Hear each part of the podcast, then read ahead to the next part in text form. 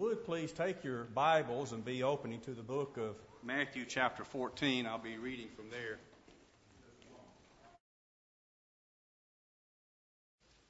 The lesson, I want to say thank you. Thank you for inviting my wife to be here. It's been a long time. Uh, Greg mentioned some of the old timers. It's good to see you. I'm there with you. I feel your pain. I can remember when I first moved here from Okeechobee, Florida to preach in Columbia that we were worshiping at the old Taylor Street Church. And we built this building over there and moved into it later on that year. Willardine obviously remembers that, and Brother Jimmy Thomas used to preach at Taylor Street. I want to thank the Meads and Gordon and Diane and Penny for your hospitality. It's great to spend some time with you this this evening and all. Thank Greg.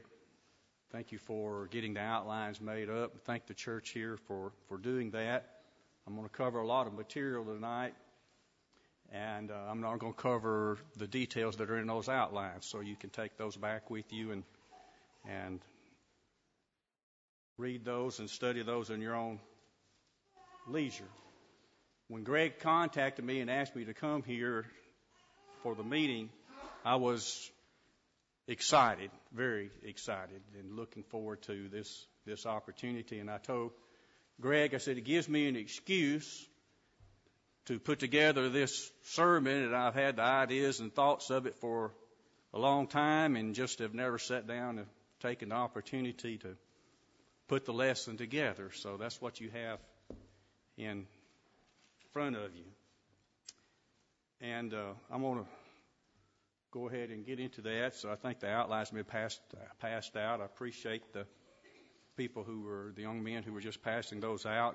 And it's a, a great service you guys do in providing these lessons over the internet. That's just a fantastic thing. I have a radio program and the radio station uh, puts our program on their website and we have brethren in other countries who are able to tune in to our radio program, and I know what a benefit that is to, to them. And so I, I just commend you for, for doing that work. Let me tell you the background behind this lesson, if I can go ahead and, and, and get in into this uh, lesson. Uh, you see the picture of the book in front of you on the, on the, uh, the screen. Um, that's Jeff Struecker. That's not me. I just wish I looked half that good. He's he's a lot better looking person than than I am. Good man, and all. Uh,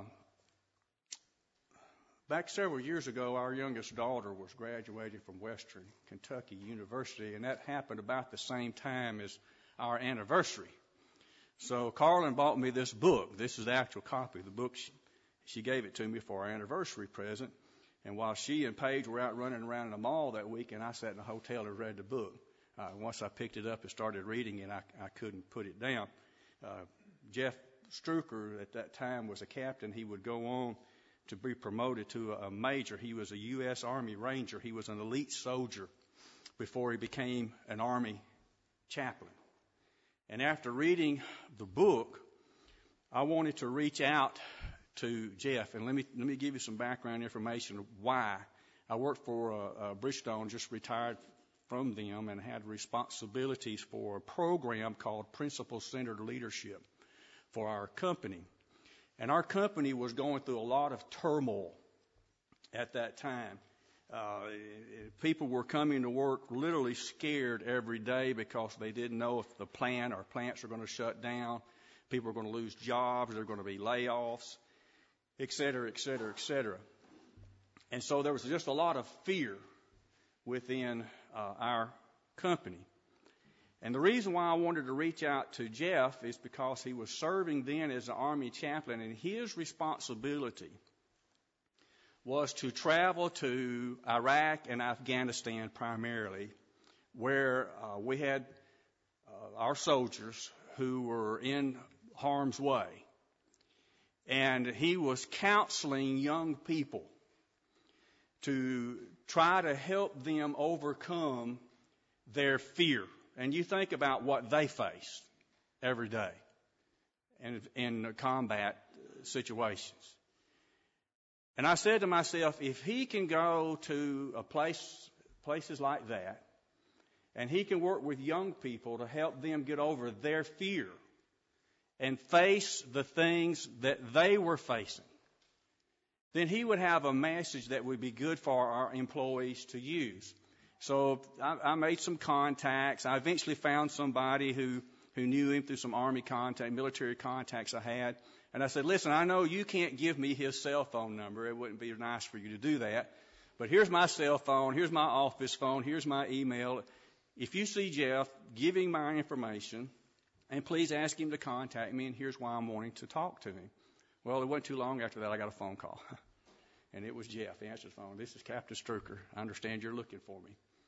So we we struck up a conversation, and we actually struck up a converse, uh, a friendship that's carried on for a few years now. And we used uh, Jeff on at least three different occasions to come and speak to uh, our employees.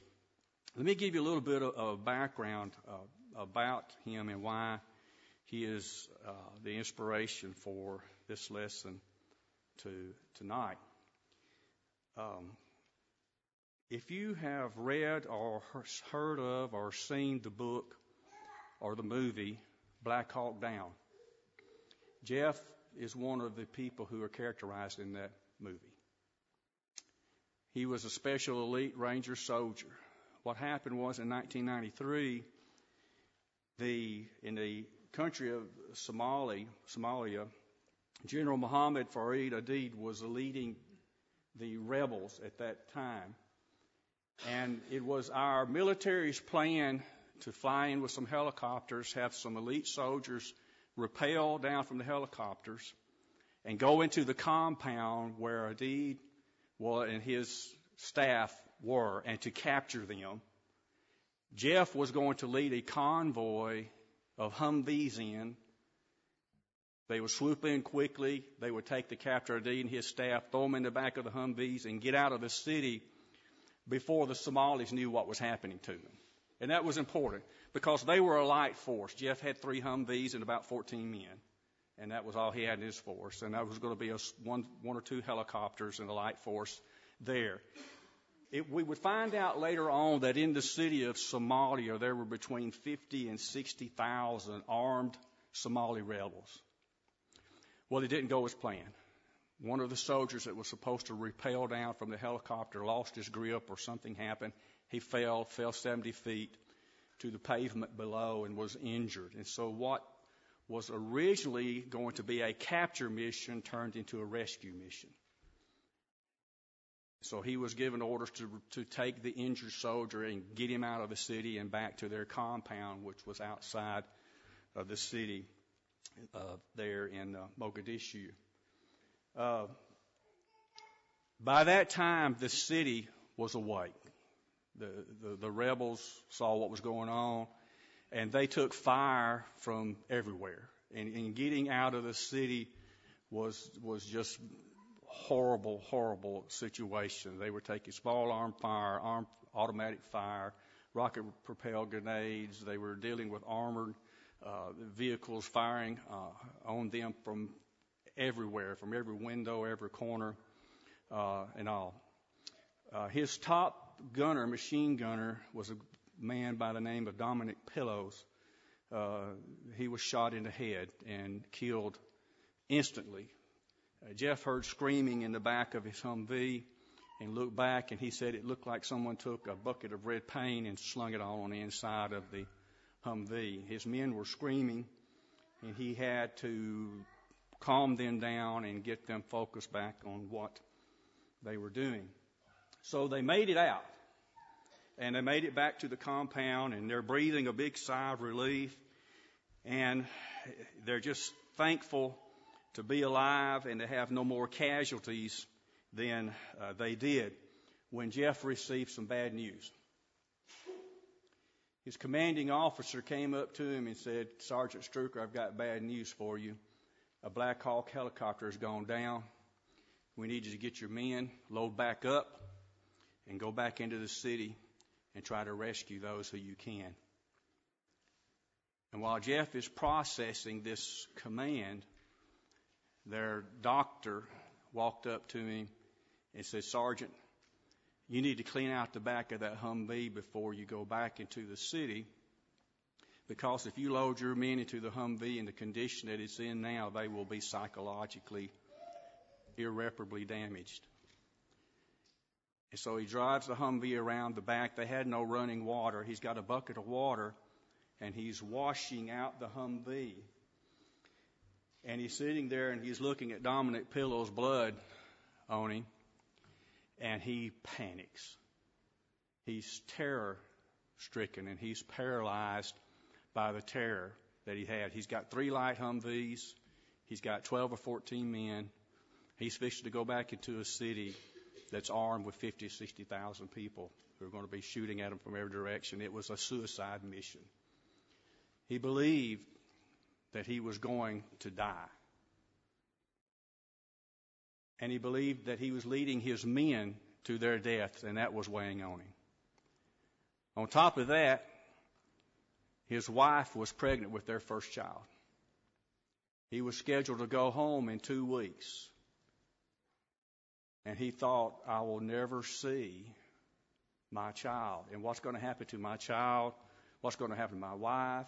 All these things were going, going through his mind. And, and he said he was just absolutely terrorized.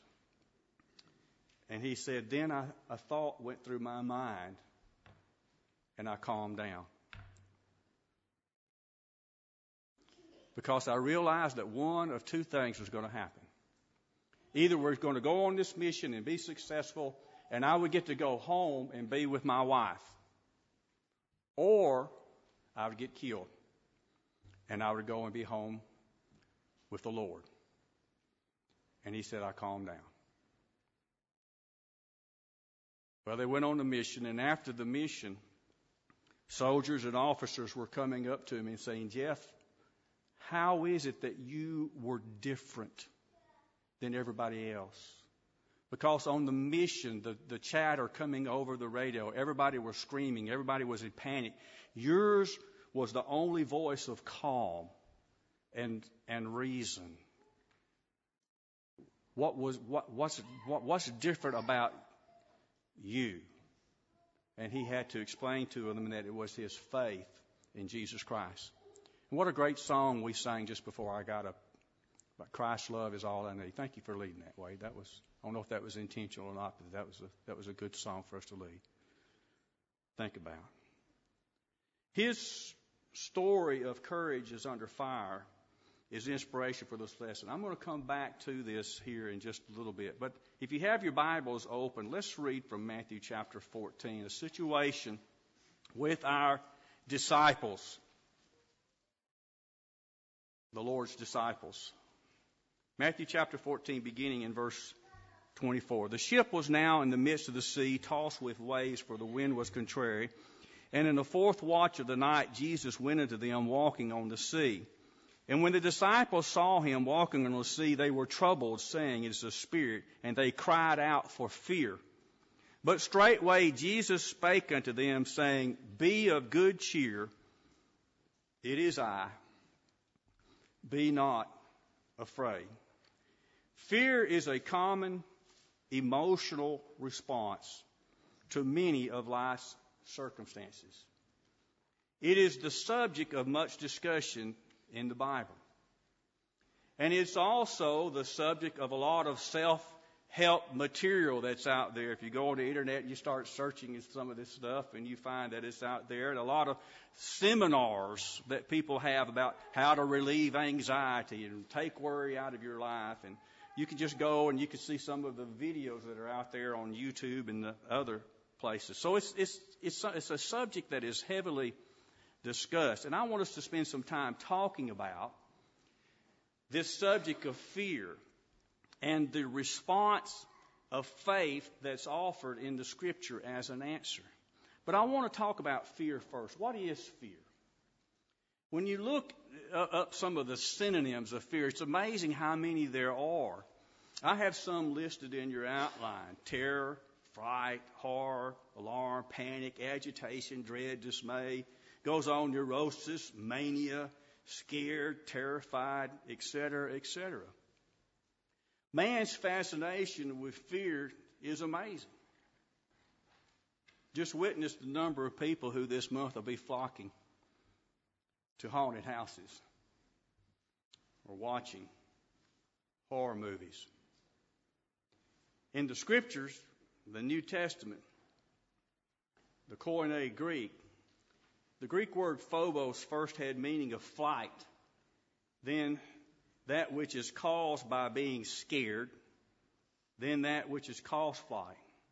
There are a number of Greek words that are translated fear in our New Testament, according to Vine's dictionary. Now, this is significant. Why do I say that? Well, when you look at the Koine Greek, there were only 5,437 words total, and when you see that many words devoted to this one, that's pretty significant, especially when you consider in the English language there are 171,000 words. So there weren't a lot of words that they had to play around with whenever the New Testament Koine Greek was written. And for them to spend that many words on this one subject is significant. Dictionary.com just defined fear as a distressing emotion aroused by impending danger, evil, pain, etc.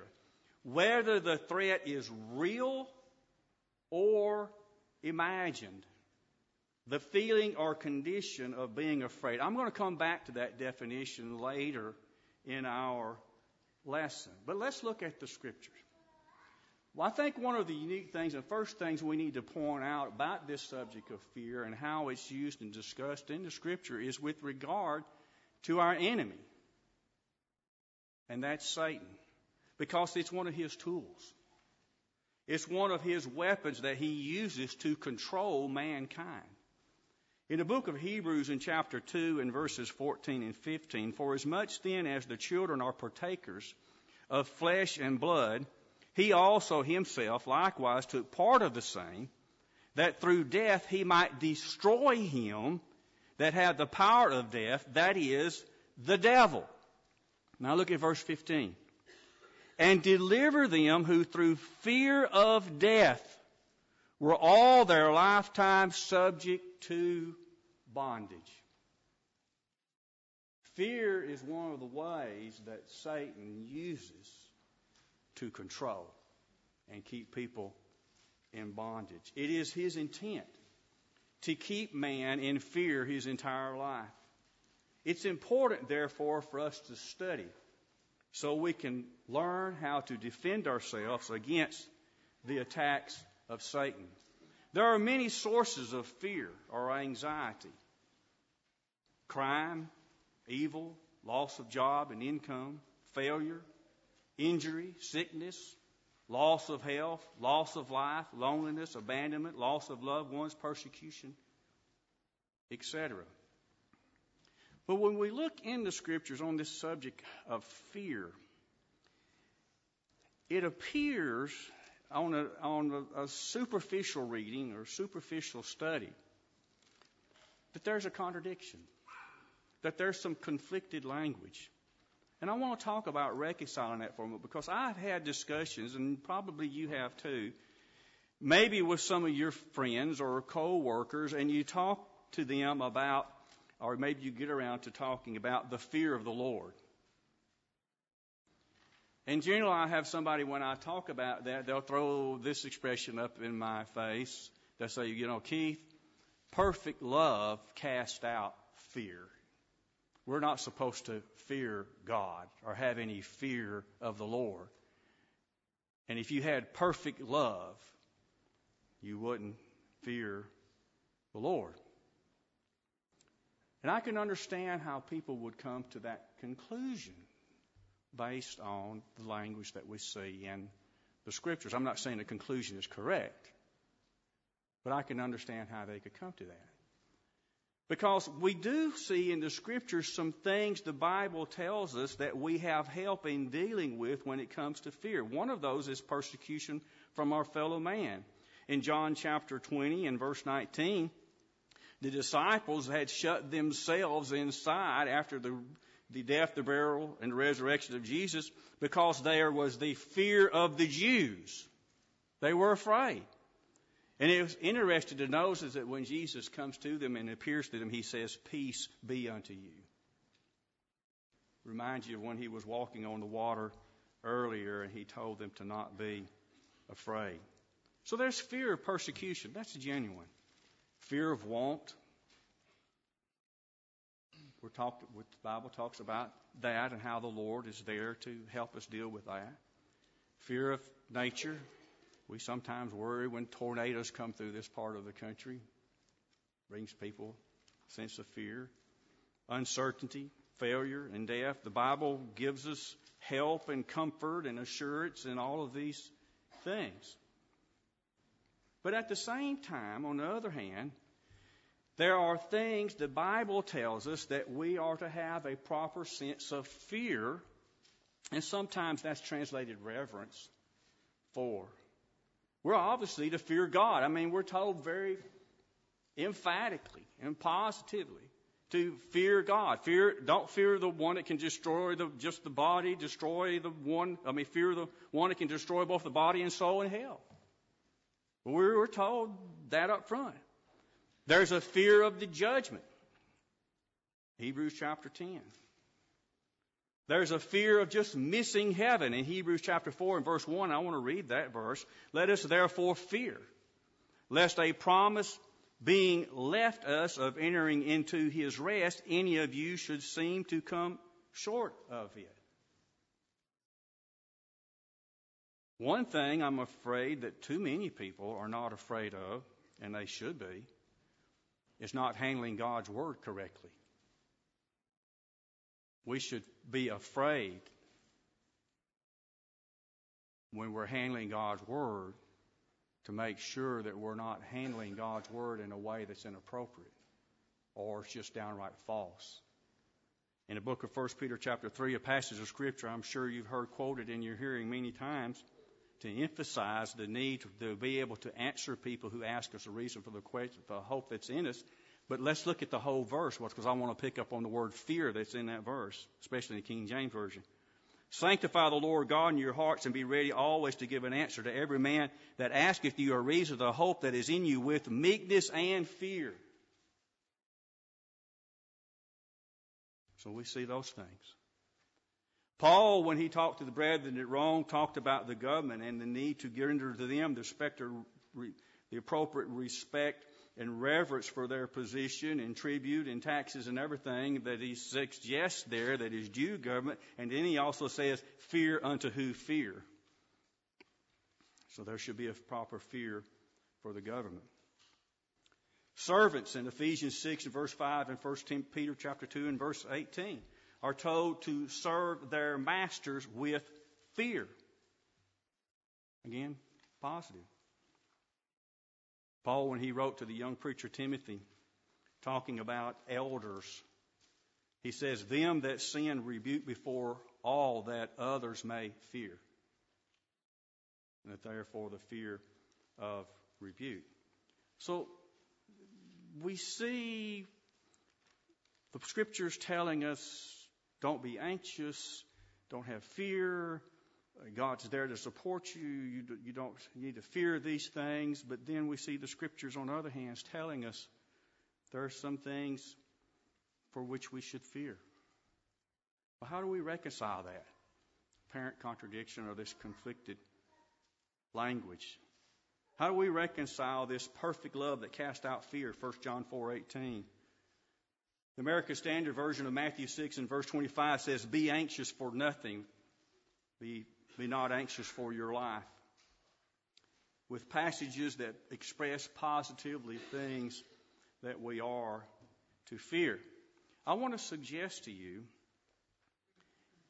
that the way, at least this helped me when we were doing this study, I started off doing this study thinking I was going to end up in one place and ended up in another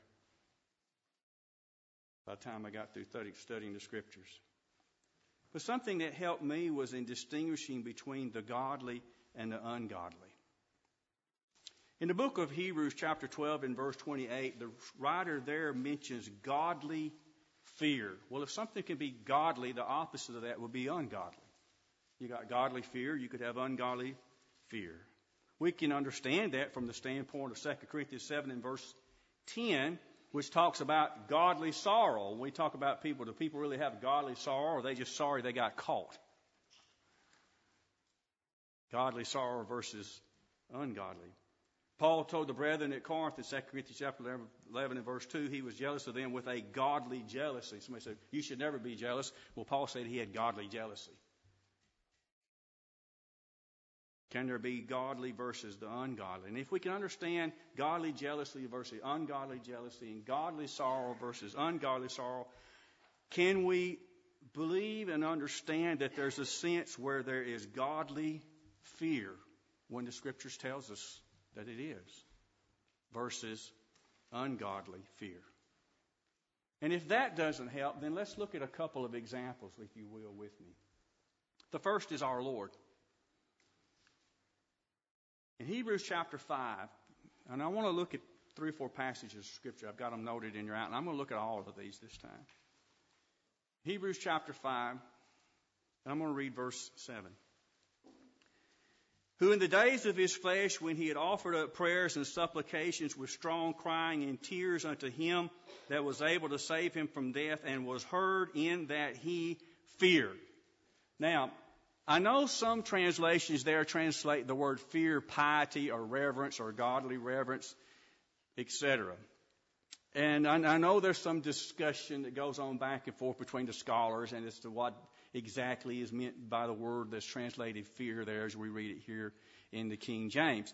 But even if you put that aside and you look at the actions that are described of our Lord there, and then we're going to look at these other passages of Scripture, I, I think we see fear. Because he talks about strong crying and tears. Strong crying and tears. Now, let's go back to earlier in the New Testament, to the Gospels, and let's look at the passages of some passages of Scripture that reflect what the writer in Hebrews is saying. Turn with me to the book of John, chapter 12. John chapter 12, and we're going to look to begin with in verse 27. Now, this is Jesus talking. Now is my soul troubled. And what shall I say? Father, save me from this hour. But for this hour came I into this, but for this cause came I unto this hour. Now, this is Jesus' discussion with his disciples. He's talking about what he is about to experience. And we know that when he went to the Garden of Gethsemane, that three times he went aside and he prayed to the Father. And all three times he said, Father, let this cup pass from me. I want you to turn with me to the book of Luke, chapter 22.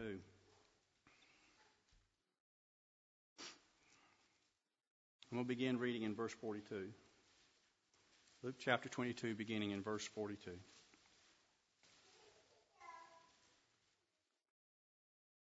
Saying, Father, if thou be willing, Remove this cup from me. Nevertheless, not my will, but thine be done. And there appeared an angel unto him from heaven, strengthening him.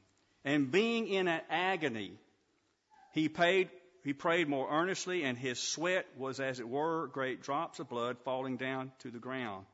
And when he rose up from the prayer and was come to his disciples, he found them sleeping for sorrow. Being in agony. What does that word mean? Well, according to Vines, the word agony was used among the Greeks as an alternative to agon, meaning a place of assembly.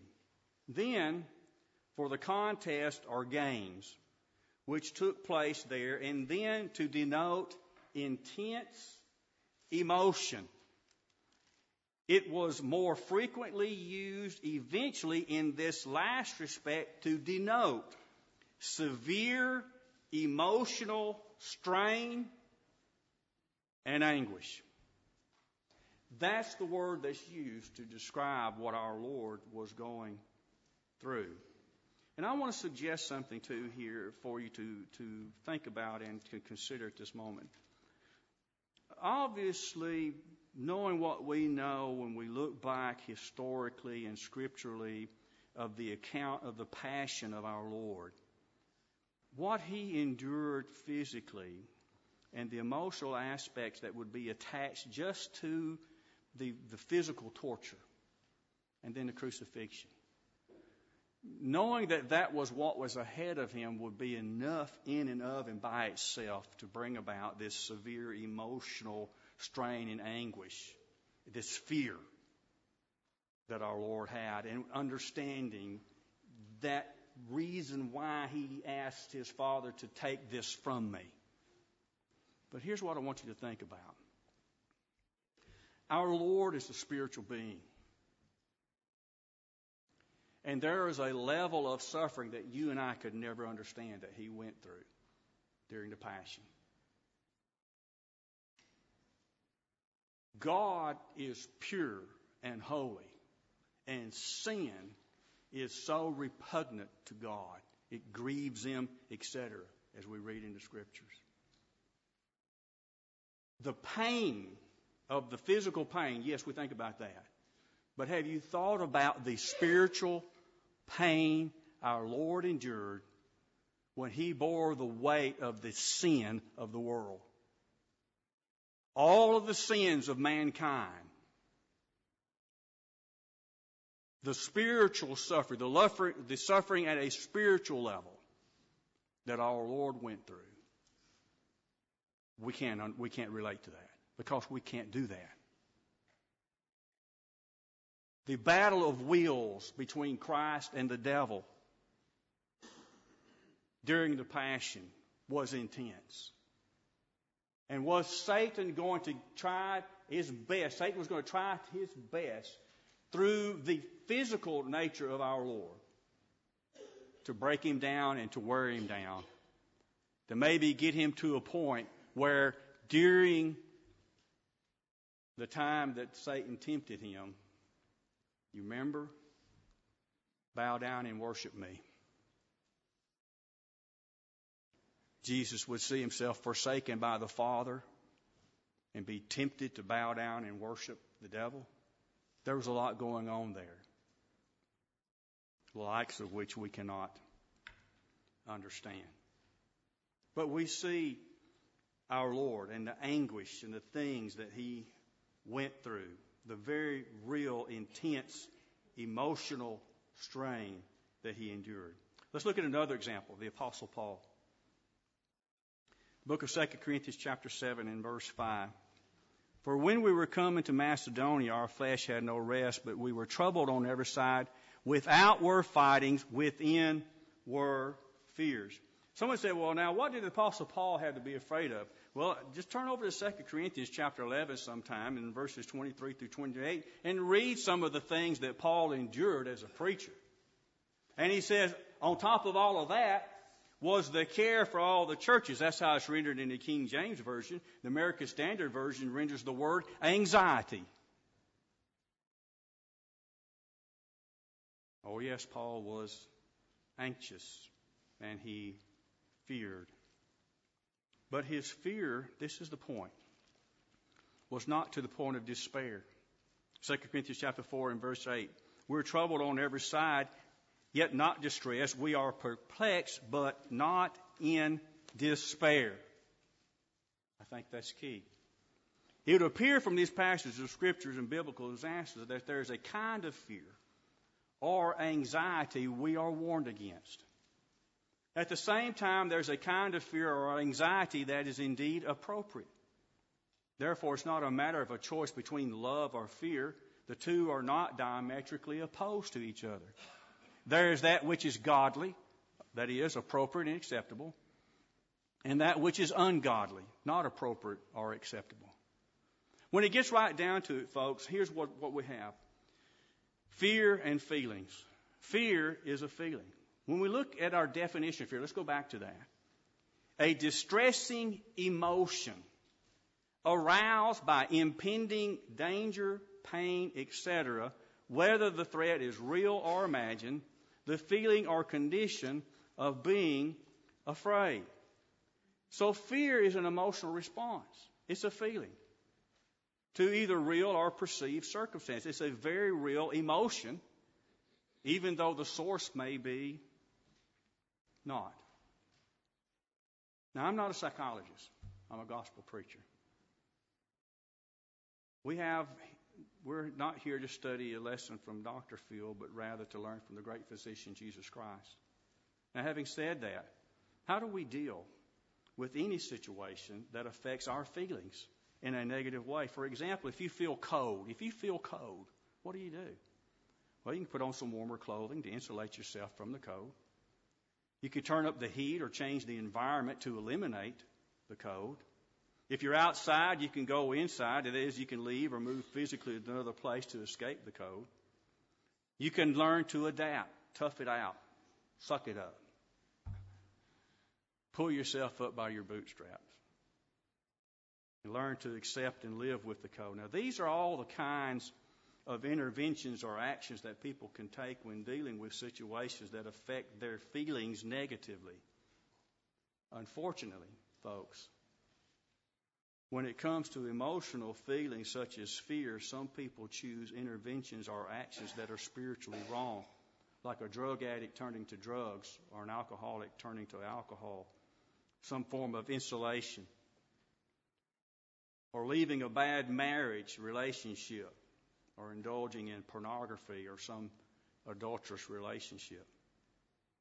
Many people turn to psychological responses for solutions that do not help them. And I'm afraid that too many treat God, Jesus Christ, and the Bible and the things of God in the same way that a drug addict treats their drugs or an alcoholic treats their alcohol. Now, enough about fear. Our subject matter is faith, the road to unafraid. So let's focus on the subject of faith with our time remaining if we might. Faith, the road to unafraid. Now, there's a lot of source information. Like I said, if you go out there and you look at some of these, what I call, I call them self-help priests. You see them on the TV. I'm sure you've seen some of these same people, or you see them on their uh, the internet uh, sites. Joyce Meyer, one of the famous ones, she has a faith boot camp in which she suggests that fear is the opposite of faith. Rick Warren of the Saddleback Ministries, he has an online video, and I I watched about as much of it as I could stomach, but anyway, it's out there. It's called Replacing Fear with Faith. Even Max Lucado, whose work is used by many churches of Christ, has a book entitled Anxious for Nothing. And if you look at the table contents of his book, and some of these self help prophets and what they offer to reduce the problem of faith and dealing with faith and anxiety and the set of formulas that they're offer and these suggestions that they're offer, you'll see what I'm talking about. I've included a uh, copy of this table of contents there in your outline. I read one article, and the title of this article was this. The author explicitly said, quote, it is a sin to worry, end quote. And I read that and I looked at that and said, well, that's just great. Now some have compounded the problem by adding guilt on top of the things that people are already anxious or in fear about. I've had discussions with brethren before who were dealing with real problems in their life. And in talking with them, they start apologizing to me. And they say, Brother Keith, I just feel so bad. I, know I, as a Christian, I shouldn't be worried. I shouldn't be afraid about about that. And and I'm just I'm just not. My faith is just not where it should be. And so they feel guilty for having feelings that are perfectly natural and under many circumstances normal. Now, there may be some useful information in some of these self help books and materials, but they come up short. If the main focus is simply to, quote, replace fear with faith, end quote. or worse yet, try to scold and shame people so that they do not find help for the very real emotions they are experiencing. So then, just what role does faith have? You know, we can talk about all the things the Bible says to do and believe, and all the things the Bible says about the care of the Lord for us. Be anxious for nothing. Cast your care upon on Him. He will never leave or forsake you, etc. Yet, if we treat these principles, brethren, I'm going to stop on pause here for just a moment because I want this point to sink in. If we treat these principles the same way we treat the medicine bottle when we have a headache, we've missed the mark. When do you reach for the medicine bottle? When you have the headache. Or you, or you feel the headache coming on, and not till then. And I'm afraid that that's the way many of us as Christians are doing God and Christ and the things of God in our relationship with Him that we're waiting till something's going on in our lives where we really need God's help. Now, let me say this, because I want people feeling guilty. I'm glad for people who have some event in their life that opens their eyes and gets them to see their need for doing something about their life. It's called seeing the need, S-E-E. And S-E-E stands for significant emotional event. And that may be somebody has a heart attack and wakes them up and realizes, ooh, I need to do something about my life. And I'm glad for that. And I'm glad I have chances to, to talk with people in those situations. And hopefully it becomes a turning around time in their life. But unfortunately, brethren, I think that that's what's happened with too many people. And maybe too many of us. When we look at the people in the Bible, the heroes of faith, who are held up to us as our examples, what do we see? We see people who quote walked by faith and not by sight. 2 Corinthians chapter 5 and verse 7. Walk means a way of life. It was their way of living. Their faith was there at all times not just during the critical times. When we look at the examples of the people of faith in Hebrews chapter 11 and verses 33 through 40, those heroes and the things that they endured and were able to endure those things because they had a daily walk with the Lord. From their lives, we learn that the reason that their faith was there during the bad times was because their faith was there during the good times.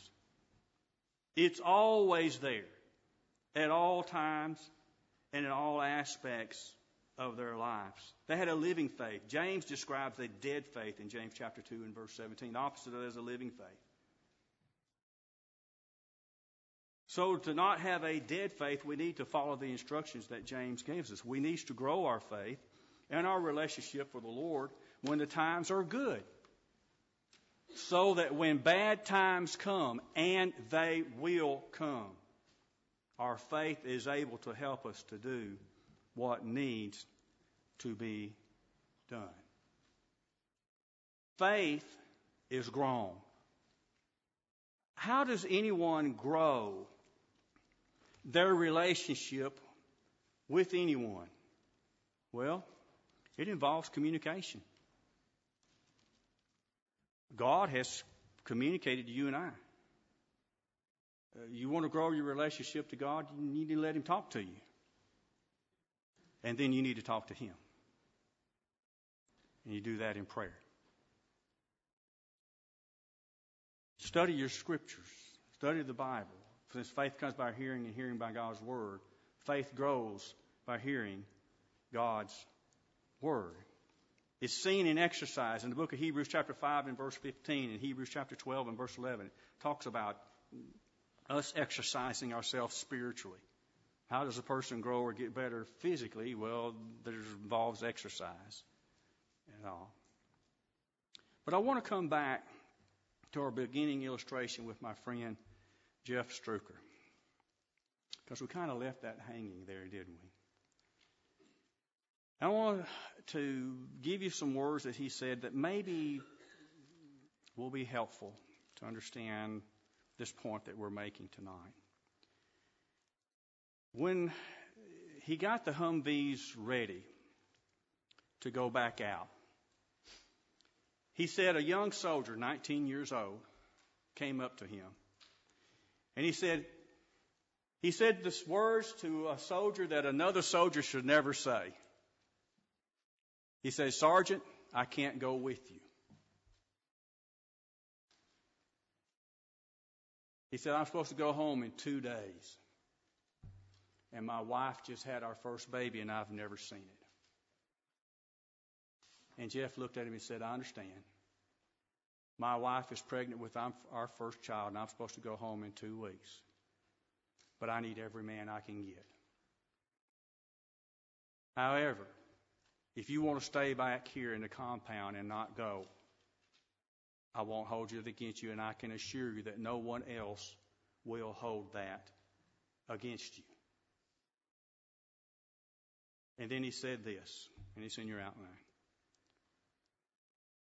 The difference between the hero and the coward is not fear. It's what you do when you are afraid that makes the difference. End quote. Faith did not take away his fear of dying. His concern for his wife and unborn child, or his fear that he was possibly leading his men to their certain deaths on what was considered a suicide mission. What faith did for him, though, was gave him the courage to put aside his fear to do the job that was in front of him. Now, before I leave this point, I want to kind of give you Paul Harvey's rest of the story here, if I might. After Jeff talked to this young man, he walked off. If you've seen the movie, you might see one point where he goes and he gets in the front Humvee and he closes the door and it shows him looking back in the rearview mirror. And I talked with, I had one-on-one conversations, and, and this is what Jeff said to me one time. He said, Keith, he said, I watched in the rearview mirror, and that young man, I'm going to have a hard time not tearing up about this. He said, that young man did the bravest thing I've ever seen a soldier in a combat situation do. He said, I watched in the mirror and he said the young man bowed his head. I think you and I know what he was doing in that moment. He said after about a minute, he raised his head, reached over, picked up his helmet, put it on, picked up his flak jacket, put it on, picked up his weapon, and climbed into the back of the last Humvee as it was rolling out. Now, folks, I want to make this comment when we talk about denigrating young people, there are some young people, like this young man, who pick up a weapon and stand a post at night in the dreariness of night, some of the most lonely situations in the world. And they tell the enemies of our country, not on my watch. Not on my watch. And you and I sleep each night under the blanket of protection that they provide us. And thank God for them. Thank God for them. Courage to face our fears and do our jobs. Paul found courage when he was being transported to Rome to be imprisoned, eventually put to death in a scary situation, brethren came and visited him. And when he saw them in Acts chapter 28 and verse 15, it says he took courage. Brethren can strengthen you and give you courage during those times. And remember that you're not alone and that we are not powerless. In Ephesians chapter 1 and verse 19, we read, And was the exceeding greatness of the power to usward who believe according to the working of his mighty power. Faith cannot replace fear. Faith cannot remove or lessen the impact of the source of our fear. but faith can give us the courage to face our fears. In conclusion, my brother wrote a song and recorded it for breast cancer awareness and people who are dealing with cancer, breast cancer, whatever. They're dealing with a horrible, scary, anxious situation. The title of his song is Fight Like a Girl. We made up t shirts that said FLAG, it stood for Fight Like a Girl on them to help support the ladies who were dealing with this terrible disease. There are many things in life which are a source of fear and anxiety. The struggle some have mentally and emotionally is real. One of the challenges we all face is to not give in and give over to anxiety. Rather, fight it and fight with all your might. I leave you with the words of Nehemiah. The people of Israel had returned to their homeland and were trying to rebuild the walls of Jerusalem when they were confronted by a superior enemy. There's been many times in my life where I've had situations and I turn over this passage of Scripture and I read it. And I find comfort in the words of Nehemiah. Nehemiah has set the various families in their places in the holes that existed in the walls. These people had been in captivity for many years. They were not soldiers or warriors and had no experience in combat. They were merchants, carpenters, metalsmiths, etc., just normal working people. But as Nehemiah surveyed the situation, he could see the people and he could see the fear that they had. And with these words, he encouraged and emboldened them as I do you. Listen. Be not ye afraid of them. Remember the Lord, which is great and terrible, and fight for your brethren, your sons, and your daughters, your wives, and your houses. Nehemiah 4:14. May God bless you with strength, courage, and peace as you face and fight the challenges you have in your life. And may faith truly be the road to unafraid. If there's anyone here this evening who's not submitted their life to the Lord, and we can assist you in obeying the Lord by asking you to repent and be baptized, confessing Christ as your Lord and Savior.